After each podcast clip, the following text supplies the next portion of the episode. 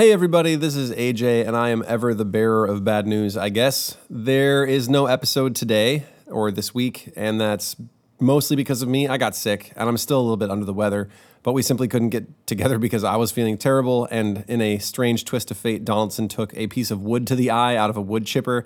He's okay, he's healing up well, but we just weren't in good shape to record on Sunday when we intended to record. So, Nothing this week. We've got Easter next week, so it might be a couple of weeks before we're back in the saddle. But don't worry, we're not abandoning you. I know we've been sort of inconsistent this spring, and that frustrates us as much as it does you, I'm sure. So we're trying to get back to it as much as we can.